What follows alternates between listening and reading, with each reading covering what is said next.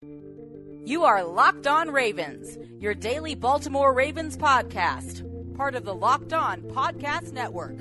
Your team every day. And we return here with another episode of Locked On Ravens. I am your host, Kevin Oestreicher of Ravens Wire, and we return here. It is a midweek edition episode of Locked On Ravens, which means it is our mailbag episode. And back with us today, he was here with us last week to talk about the pre draft process and what he thought was going to happen in the 2021 draft. But now we know, and he's back here with us to talk about his analysis of the class as well as answer those mailbag questions with us. Cole Jackson is back. Cole, we now know who the Ravens 2021 draft class is. Eight new players, at least from the draft class, in Baltimore Ravens uniforms. How you doing today? I'm doing good, buddy. Yeah, it's such a long wait to get to that draft, and then you know the weekend happens. There's so much going on. You just try and consume it, and it's it's almost like Christmas because then once it's over, there's you know the three month winter lull where you have nothing to do until the until the weather gets nice, and that's how it feels right now because. Uh, you know, we got our class and now it's just time to kind of watch these guys, see what, what's coming to Baltimore. But we got a long wait till uh, till till July and even August, uh, depending on how this offseason is going to go. And games not till September, so uh, it's going to be a wait. But I'm I'm excited about these kids that we got.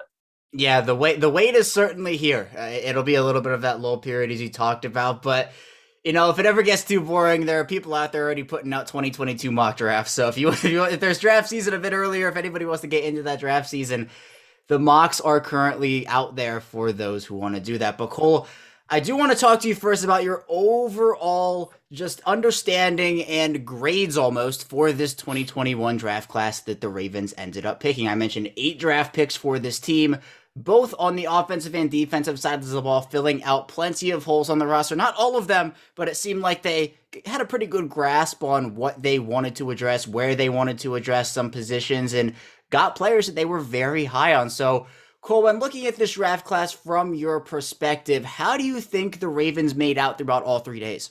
So I, I gave it a I gave it a B plus grade, and that that mean like you know I leave my A grade draft class for a really draft class. And it's not that we didn't have great picks. I mean, we had not only did we have really, um, you know, highly tutored prospects brought in, but we also made some really nice value additions in, in Tylan Wallace and Shaun Wade.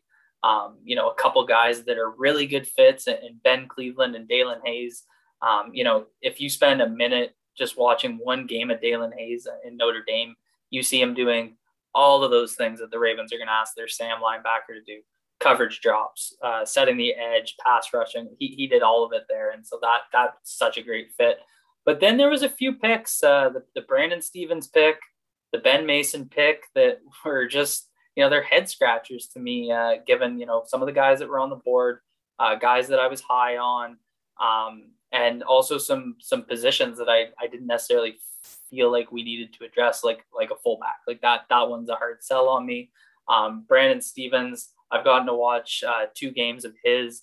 Uh, he's you know a phenomenal athlete, but he's not very pro ready. So it's kind of one of those picks where it's like, oh, you could have went with an offensive tackle there. You could have went in a different direction. So it's you know a couple of those that made me kind of scratch my head and and lower the grade a little bit. But you know I I always say that the Ravens tell you exactly what they think of their roster during the draft, and you know there was a big outcry after what uh, Eric DeCosta had to say when he was asked all the wide receiver questions, how he was insulted. And then he turned around and went Rashod Bateman, 27 overall, and once again with Tylan Wallace.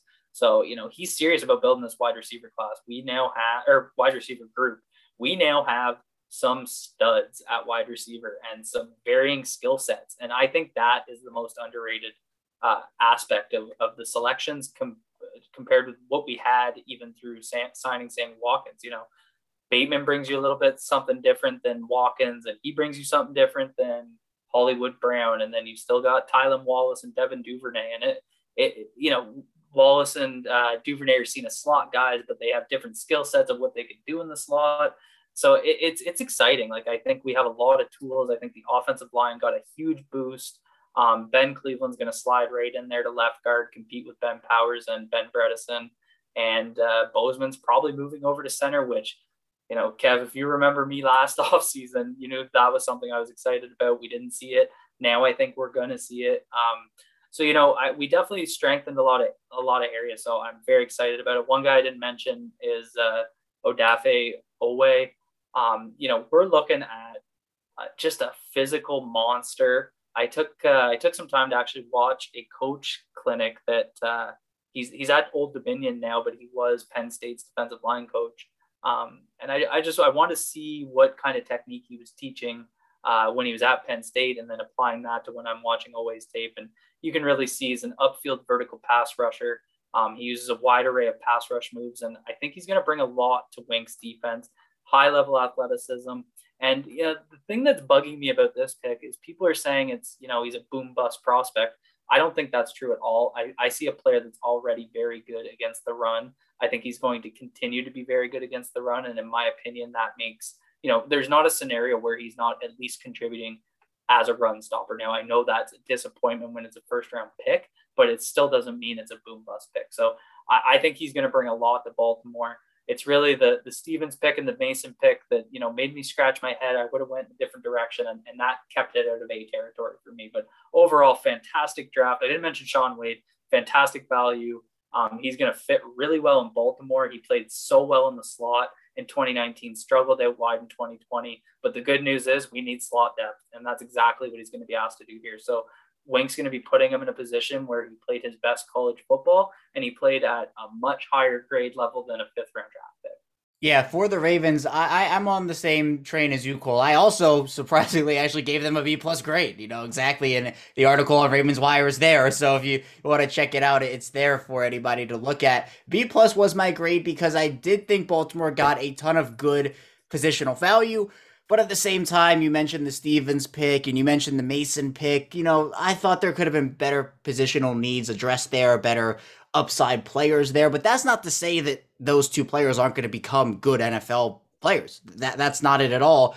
It's just the fact that at that point, it seemed like the Ravens could have gotten someone else at the position who could have maybe made a bigger impact on day one or maybe even, you know, year two is something that they could have done. But Stephens definitely is someone with that high athletic upside, as you mentioned, and overall a very nice class. But Cole, the Ravens were not done just because the draft ended did not mean the Ravens were done addressing their roster as the team signed Alejandro Villanueva, the former Pittsburgh Steeler offensive tackle. Now, Villanueva played over on the left side for Pittsburgh. He will be tasked with moving over to the right side. And Cole, you're a big offensive line guy. So I wanted to get your opinion on the signing, you know, the money. Obviously, I think pretty pretty decent money. I don't think it was a bad deal for either side. How do you think the fit for Villanueva is going to be on this Ravens offense? It's a really interesting one because you know you look at the type of player Villanueva was in Pittsburgh, and he was a very very good pass protecting left tackle, a subpar run blocking left tackle, and it's kind of like oh well what are we doing in Baltimore when we're running the ball so much and not passing as much? You know, I, and, and I get it at a, at a base level, you know, what we're looking at here, but I think you need to look at the types of blocks he was asked to make in Pittsburgh all the time. And there's that guy from Sports Illustrated that tweeted out talking about that type of run game translation. But you can't talk about the run game without talking about the, the, the, the run concepts because Pittsburgh traditionally has been a, a, zone team, a zone stretch team, going all the way back to the Le'Veon Bell years. You know, that was their bread and butter. That is not what Villanueva is going to be asked to do in Baltimore. He's going to be doing a lot more down blocks, arc releases into linebackers on, on, on the veer runs that we have um, you know, a little bit of zone, but not zone, you know, 20, 25 reps a game. And, and that is a very, very significant difference. It's going to put him in a better position where he can use his size and just down block on guys clear off the line. I think he does that quite well. Um, you know, and there's been talk about him being, you know, washed up and he didn't have as good of a year. I, I think, and I'm, it's funny, I'm arguing with a guy on Twitter right now. And it's just one of those things where when you cannot run the ball and you're not using play action. They were one of the lowest play action teams in the NFL.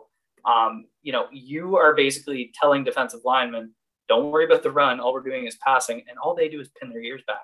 That is a tough assignment for your offensive line, and that's probably why the Steelers started getting to that point where they're getting the ball out in two seconds all the time. A lot of people can look at that and say, oh, it's because their offensive line couldn't block. Well, no, you're putting your offensive line in a terrible position because the rest of the offensive line couldn't run ball. So I think he's going to come in here and the, the you know, just the Lamar Jackson effect where you're reading and reacting as a defensive line, that gives an offensive line a little bit of a boost every single time.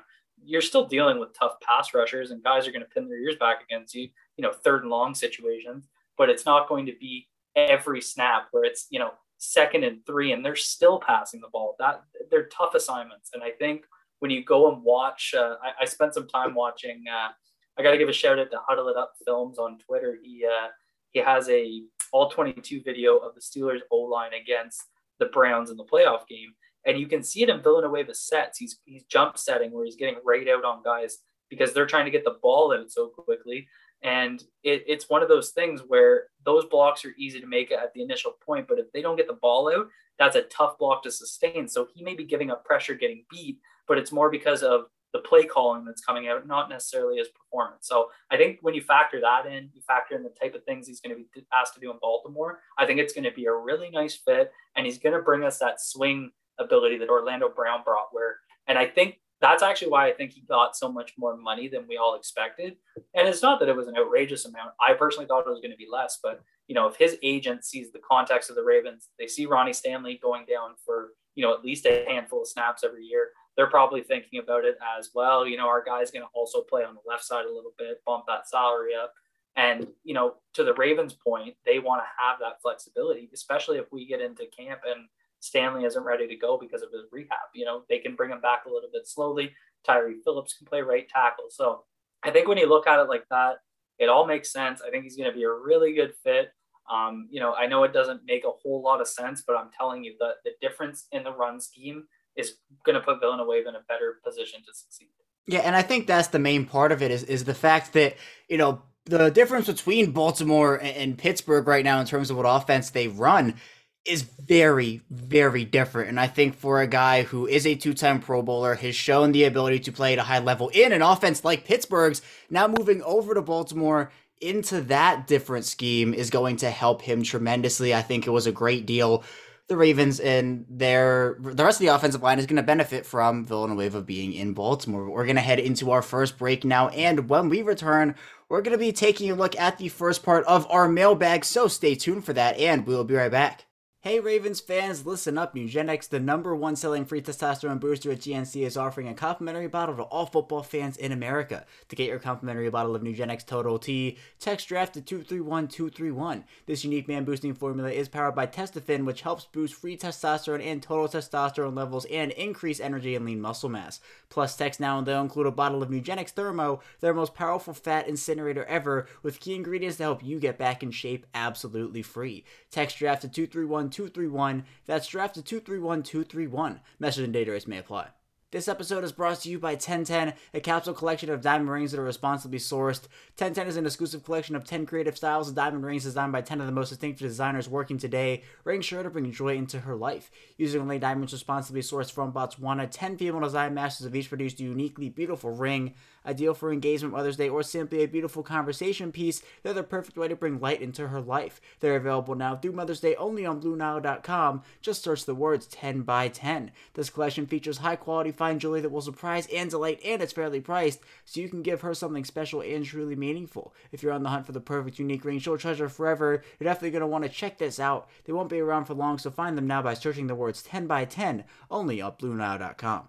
And we are back with our second segment of this Wednesday edition of Locked On Ravens. Kevin Oestreicher still here with Cole Jackson. And Cole, let's just dive right into the first part of our mailbag, starting off with Brendan Ward, who says, Did you find some of the day three picks were significant reaches? And he first talks about Brandon Stephens, who was a day two pick, but says developmental raw defensive back at the end of the third. So, Cole, what were your overall thoughts on Brandon Stephens? I know you kind of touched on it a bit in the first segment, but what about his ability to maybe grow into a g- pretty good defensive back in the NFL?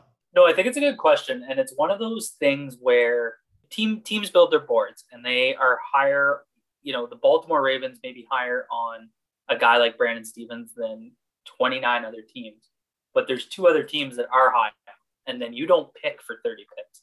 So if you like Brandon Stephens that much, he's high on your board, and you think someone's going to pick him and you really want him, it's one of those things where just because the expert mocks had him in the fifth round doesn't necessarily mean that's where he was going to go in the draft. And, you know, there's a big discussion that happened on Twitter, and I actually find it super interesting. And it's one of those things where I think you have to remember expert mocks aren't going to equal the actual outcome, but it's one of those things where these these teams have intel on who likes who, who's interviewed who. So if they think a team like Philadelphia Eagles picking 12 picks later have interest in Brandon Stephens and they have Brandon Stephens high on their board, they're probably going to pick him so that they don't have to wait till 131, see him get scooped, and now, okay, they don't have Brandon Stephens. So, in my opinion, that's what I think happened. I think they satisfied their big three needs with the first three picks, and they had a guy that was super high on their board. They see a lot of potential. So, they went and picked him because they didn't think he'd get to pick 131. So, you know, and, and you could say, why didn't they trade back? Maybe they tried. There was no one trying to trade up. Um, so, you know, that's how I look at it. Um, was he a reach? I, I went back and watched some of his film. He's a super, super interesting guy because he just transitioned to cornerback. And, you know, he is raw, no doubt, but he has an act for the football. He looks like a football player. These are some general things that people usually say don't know what they mean. But, you know, with, with Brandon Stephens, it's, it's just the truth. Like, you go and watch him. He, he led the, his team in pass breakups because he's always around the ball. He just knows how to play football. He's one of those guys, you know, he probably grew up playing with, and he, you know, no matter where he was on the field, he was making plays. So is that going to transition to the NFL? It's it's going to be it's going to be interesting.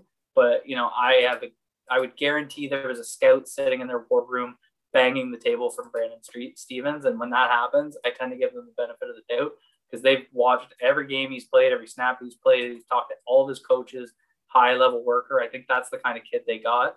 So, you know, I, I, can see it being a reach. It's not where I would have went, but when I went back and watched this film, I see a guy around the ball constantly. He has good awareness. He's not, you know, running with his back to the ball. Um, and those are things that excite me about developing a cornerback. Yeah, and that's exactly right, Cole. I think that was the mindset I had as well in terms of you're not picking at every single pick in the draft to the point where you know for Baltimore waiting from 31 to 94 for example that's that's a long long wait and there were probably plenty plenty of prospects that the Ravens saw go off the board that they could have taken at 94, but just weren't there and weren't available to pick because they were taken earlier. So it's the same thing with Stephens, where Stephens gets picked at 104, but you know, then you have to wait till 131. So if a team has 113 and they decide they like Brandon Stephens, they're gonna pick him. Then, as you mentioned, Cole, the Ravens don't have Brandon Stephens. So Cole, let, us next talk about Daelin Hayes. Brendan says developmental edge after taking high floor Oweh in the first. And in this situation, maybe a player like Quincy Roche would have worked better, but I still like the upside of Hayes. Uh, and this is the thing. So they went and got Oweh. He, he projects as a rush linebacker. So, and basically what Yannick Ngakoue's role was, he's going to be, you know, a true pass rusher, stand up, hand in the dirt, all those things that we see on that side. So once we took him, you need to have someone that's a little bit more versatile, someone that can do those those drops that Judon did. Or sorry, like you know, just to be clear, I don't think Hayes is going to step in and start day one like Judon did. You're probably going to see Tyus take a lot of those a lot of those snaps, but you want someone that's going to have that skill set to develop to eventually become someone like Judon. So if you look at Quincy Roche from Miami, he was more of that rush linebacker that we already got in a way. I think they wanted to go get that versatile cat that can develop those different things that they're going to ask him to do. You know, when he gets in there, he's going to be dropping into coverage. He's going to be setting the edge, everything that Judon did. Um, again, you know, probably not from day one. He's a fifth round pick. You know, we have to be careful with our expectations. But I think that's what they saw in this pick versus, uh, versus another guy. I think they wanted to come out of this draft with a rush linebacker that fits, you know, that role on uh, that was vacated by Ngakoue, and then find a guy that fits the Sam role that was vacated by Judon. That's exactly what they did with the skill sets in Oweh and Hayes. Yeah, Cole, I completely agree. I think the first thing that popped out for me when I was looking at Daelin Hayes in the pre-draft process was the fact that he is extremely versatile and he can do a lot of the things Matthew Judon did, as you mentioned. You know, pe- people will look to a player like Tyus Bowser, I think, and, you know, probably say, oh, they already have that. Tyus Bowser can, can drop into coverage and he can do this and that. Well, it does not hurt to have as much versatility on the defense as humanly possible, and Don Martindale loves his positionless defense. So, you know, do you want to overlap skill sets with Oweh and Roche or, you know, some other pass rusher like that, or do you want to give yourself options? The Ravens, you know, if if Justin Houston is still in play for the team, if it's someone else, Melvin Ingram, Ryan Kerrigan, Olivier Vernon, whoever it is, a veteran who can come in there and rush the passer, sure, like that's great. You know, you still have that pass rushing threat, but I think that Hayes gives the Ravens someone who can really move around the field at will and provide them with a lot of different looks. But finally, Brendan asks about Mr. Ben Mason, who says fullback, extremely limited pass threat in the fifth, could have gotten as an undrafted free agent. Yeah, this was an interesting one to me. They listed him as a tight end coming out of school on some of the draft networks, but it did seem like a bit of a reach here. So I'll be straight up. Didn't like the pick. Wanted. Uh, I really wanted Stone Forsythe, uh, the offensive tackle. He ended up going to the Seahawks at 208, if I'm remembering correctly. Um, like it, should have been the pick. You know, we basically picked a guy that is another Pat Ricard. I don't know if anyone saw, but Pat Ricard actually tweeted out the uh, Spider-Man pointing GIF when we made the Mason pick because he's probably going, "What the heck." Um, you know, I did go back and watch a little bit. I haven't dove into him yet. I will eventually. Um, you know, what I think the Ravens are looking at, and I, I'm not necessarily in agreement here, is they're looking for someone to come in and play that H back role that they lost in Hayden Hurst. But I think what you're not going to get is the pass catching threat, which is really what made Hurst so great as a move tight end. Um, so you know, I started thinking about okay, what role could he fit? And it's kind of like they could use 31 formations, three running back, one tight end, where um, you know they have Ricard in the backfield with you know a running back like Gus Edwards, and then they're motioning Mason as like a sniffer blocker um, which is some of the blocks that Ricard makes. And you also have Boyle on the field, so you can get really heavy like that.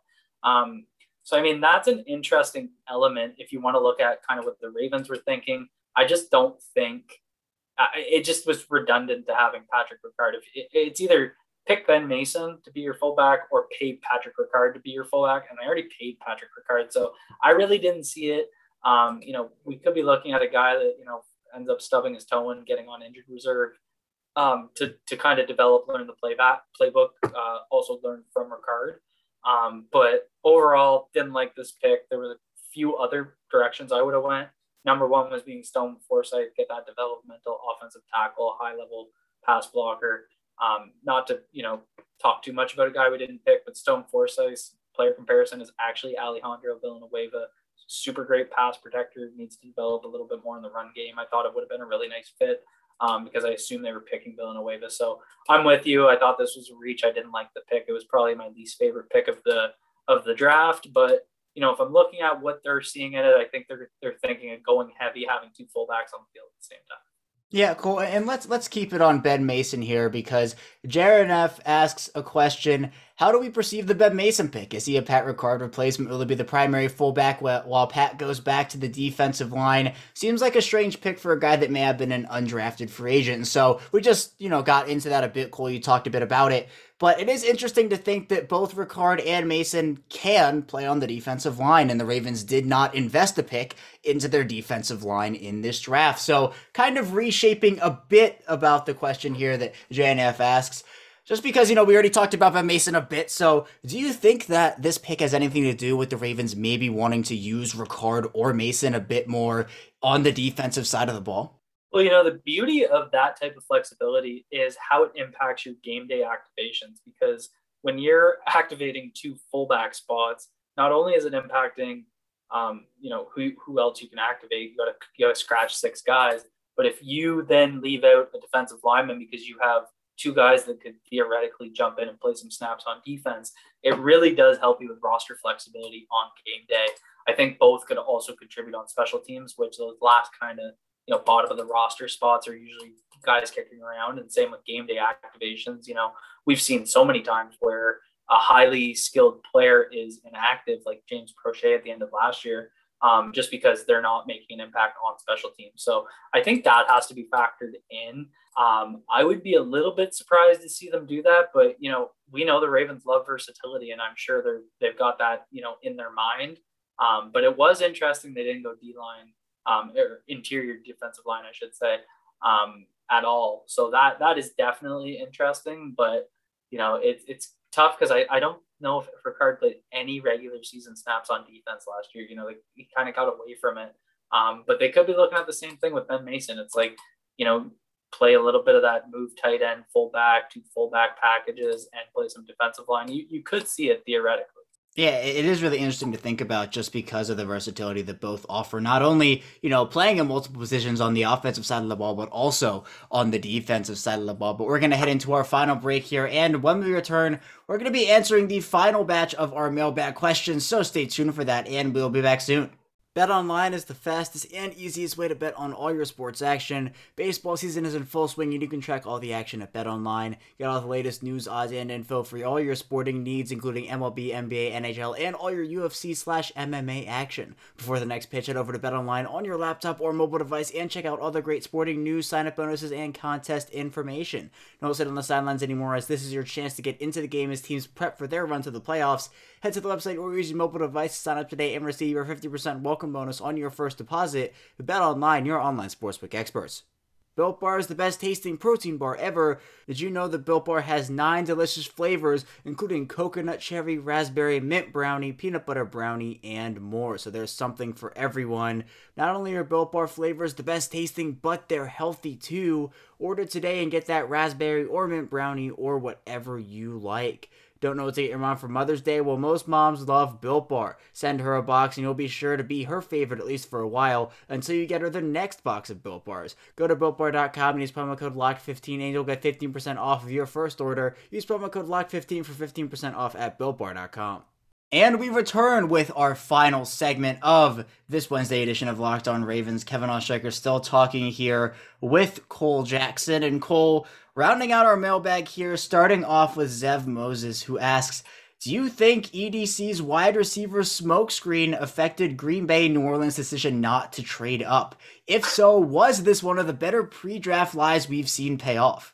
It, no, I uh, I couldn't believe it when Rashod Bateman was the pick. I remember uh, our boy Jay Z at the Athletic. He tweeted, uh, "Ravens fans are going to be happy with this one," and I was like, "Oh my god, are they going wide receiver?" And then it came across the ticker.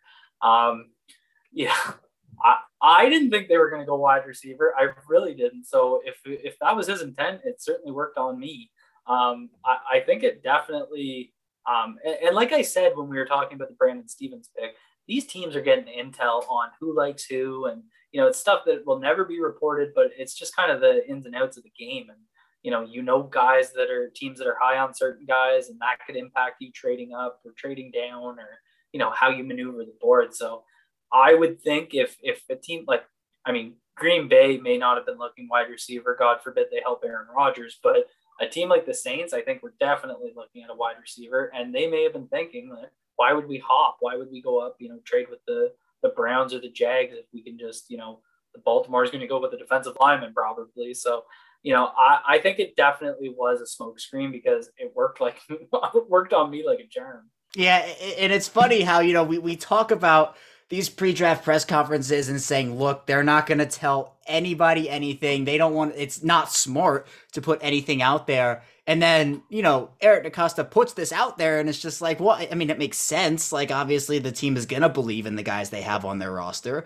And then the Ravens pick two wide receivers, and it's like, okay, do they really? Because it seems like now we're coming down to a battle of Miles Boykin and James Proche for the final roster spot. Two guys who Eric DeCosta said he was insulted to, you know, hear all this slander be said about them. So if it actually was the intention, and look, we'll probably never know, or we might hear it, you know, very many years down the line in some tell all. It, it was something where if it was the true intention of Eric DeCosta, it was masterful. But we're not going to get into a question from Jay Brock, who asks do you think that the Ravens missed out by not drafting Azeez Ojulari? Also, with the addition of Odafe Oweh, do you see the Ravens' sack production increasing even though he wasn't able to get to the quarterback? And I want to acknowledge his ability to pressure the quarterback like crazy. I did think that Ojulari was the better pick over Oweh. I know Ojulari did have those knee concerns that had him fall into the second round, which are totally understandable. If you're not comfortable with the medicals, you're not going to take the player. But Cole, it's interesting because Ojulari was a player who many linked to the Ravens in the pre-draft process. Yeah, and Ojulari was actually, I think, his player comparison from almost everybody was Yannick Ngakoue. So, what better guy to, to kind of fill in? Um, you know, I see them actually pretty similar. I, I kept seeing on uh, on Twitter people saying, you know, Ojulari can't play the run. Ojulari isn't aggressive. Then I turned on his tape and it was the complete opposite. He was, you know, getting his nose in there and doing a lot of the things that I actually see from Oweh. I think they're very similar players. They're uh, they're guys that can set the edge, play the run really well, but they're athletic as all heck. They have good burst off the ball. Um, you know, so I, I think it's I think very similar players. Um, the fact that Ojulari dropped down to pick 50, um, so you know that's what mid second round. I think the knee concerns got a lot of teams. I'm wondering if maybe they took him right off the board um, unless it's a, at a point where you know you're picking him in the third round. Obviously, that wasn't going to happen. That's how I see it. It's kind of like if you stack up two players on a board, um, and you have you know say Oweh and Ojulari, you know 27, 28 overall on your board, but then you have a tiebreaker where you're looking at a guy with injury concerns. Um, you know, it may be enough for you to take someone else. So I'm wondering if that's maybe what was happening with Ojulari. Um, you know, other teams also could have been doing that, just not you know, willing to uh, take on the injury risk. I really do think that's what dropped him down. Um, you know, was it a mistake? I don't think I'd call it a mistake because I really like the kind of player Oweh is. I think they're very similar, um, and I think they got a lower risk in terms of uh, of the injury front. So I, I like that aspect a lot. Um, in terms of sack production, you know, it is one of those interesting things because you watch him and you see him. You know, he had on a, on just 160 pass rush snaps, he had 15 pressures and five QB hits. And so, you know, he's still getting to the quarterback. He's still causing disruption. Um, one thing I noticed um, that I think should really be considered by people in the first half of the game that I watched, first, it was against Maryland. Um, he had four pass rush snaps in the first half where he was the inside penetrator on a stunt. And then he also had three additional snaps where he was chipped by a running back or a tight end. So that's telling me two things. It means if you're getting chipped consistently by the opposing offense, it means they're keying on you. You're part of their game plan, and they're you know it's not the same as being double teamed, but they're you know if you're getting chipped, it's, it's going to impact your rep. And then if you're constantly taking reps where you're the inside penetrator, you're playing the team aspect of this where you know you're trying to open up an opportunity for the loop and the stun. So if he's cutting inside and the defensive tackles coming around you, you're basically forcing a double team to open something up for your teammate. So I think that's extremely relevant because that's four pass rush snaps right there where his job was not to get to the quarterback, it was to run the stunt. So I think you'll see him do similar things in Baltimore where he's going to be tasked to do very specific things. So that actually really excites me because I'm seeing a guy that's playing for the team. He's taking on a role and he's executing it. And that's exactly how Wink runs his blitz defense. You know, there's not a lot of room for freelancing. Everyone has very specific roles. So that really excites me to be completely honest. Um, and what excites me the most and where I do think we'll see some sack production is he is just so athletic that, you know, if he's getting those one-on-ones or some of those unblocked looks that we saw from other guys, he's going to get there and he's going to get home. Yeah, and for Oweh, he's someone who, you know, I, I think Ravens fans have kind of or they've gotten over the whole pressure thing. It's like, oh my god, like we, we hear it all the time. The Ravens get to the quarterback, they just can never bring him down. We're bringing in another player who can do that. But I think that for Oweh, you mentioned it, Cole, the role that he's going to play in Baltimore is going to be more for the team at first, I think. And he does have some versatility. He was a disruptor in college, though. It's not like he wasn't making an impact on the football field. That's why he was taken in the first round. In part, also, the, the athletic traits are off the charts. But you have someone who, you know, let's take Derek Wolfe, for example, someone who has played in Baltimore for the past year. Back when he was in Denver and he did it to an extent in Baltimore as well, you know, he and Von Miller both talked about how, you know, Derek Wolfe would open up that opportunity for Von Miller to come around and get the inside loop and just go and get to the quarterback. And Von Miller said, you know, Derek Wolfe, you know, I owe him probably like 10 sacks. So it's not maybe a matter of, right, the guy's probably not going to get 8, 10, 12 sacks in his first year. Maybe he does. Maybe Oweh comes in and just dominates, gets the quarterback, but he's able to play a bunch of different roles on this team, which I think is one of the most important things. But finally, here, our last question from Brett Gayhart says Atlanta just declined Hayden Hurst's fifth year option. They picked up an undrafted tight end as well. If willing to pay, would you make a deal to bring him back? Instant plug and play, fills the need. He left, knows the system you know, it'd be something if the Ravens traded Hurst for a second round pick, pick J.K. Dobbins, get a lead back, and then you know turn around and flip a six and get Hurst back. But uh, you know, I I would I'd welcome it uh, absolutely. I think that third tight end, um, what it really does for you is add an element. I don't see it happening. I don't think the Falcons will uh, give up on him, even though they did get Pitts. Uh, the one thing is that you know they can use because Pitts is so athletic and can split out. They can you know technically have uh, 12 personnel, one running back, two tight end, but it still looks like 11 personnel because Pitts can technically line up as a receiver. So I think they will keep Hurst. I think they probably feel they gave too much uh, up for him in terms of giving up that second round pick. And the real reason is, you know, even if they don't bring him back, they're going to turn around and get a comp pick anyway. So the Ravens would have to be giving probably one of the fourth round picks. They do have a bunch of fourth round picks uh, because they they got one in the in the trade back from the Cardinals. They'll get two in the compensatory pick process for uh, for Judon and Yannick next year, and then they also already had two. So I think they're looking at five fourth round picks. So technically, they could give up their own fourth round pick, go get Hurst back. Um, you know, I don't think they'll do it. It would be, I would actually probably be okay with it because of uh, how many picks they do have. They currently are setting out like 10 picks in the next draft. So, you know, giving up one, even though it is a mid round pick, maybe a little bit more than its value. Um, you know, you're bringing in a guy that's plug and play. He's going to make your uh, defense more diverse and he's affordable. But I think they're going to use their remaining money on an edge player like a Houston, like a Kerrigan, that type of thing. And I don't think they'll put it uh, put it into a tight end. Yeah, and I think with that too, I mean, we, we talked about Ben Mason for a while. I just think having, you know, someone who the Ravens invested a fifth round pick in already on the roster. You also have a bunch of other guys competing. Hurst is Hurst is obviously better than, than any of those guys, but I think the Ravens just want to see what they have in house. Jacob Breeland, Eli Wolf, Eric Tomlinson, even Josh Oliver, who they traded for. You know, there's going to be a battle at tight end, and I also think, well, you mentioned it, the the money that they have right now is probably going to go into that last edge rusher spot for them. I think Houston would be someone who fills that role really well. I've been banging the table for him for two years, so I I would hope you know maybe they're thinking about it, but I do know he might demand a bit of money on the open market. But overall, yeah, I think that it's an intriguing option to bring back Hurst, but at the end of the day, I, right now, I probably don't see it happening. But that's all I have for you today, Cole. Thank you so much for coming on the show here over these past couple of weeks. The draft season, obviously exciting, and we will go through this low period, and then as the season starts to get into full swing, I'm sure we'll have plenty to talk about.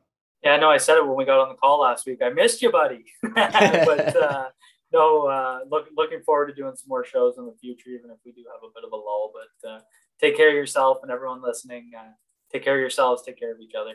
Absolutely. Thanks so much, Cole. When we get back here tomorrow, it'll be more Ravens talk from us, continuing to dive into the 2021 draft class. So stay tuned for that, and I will see you tomorrow.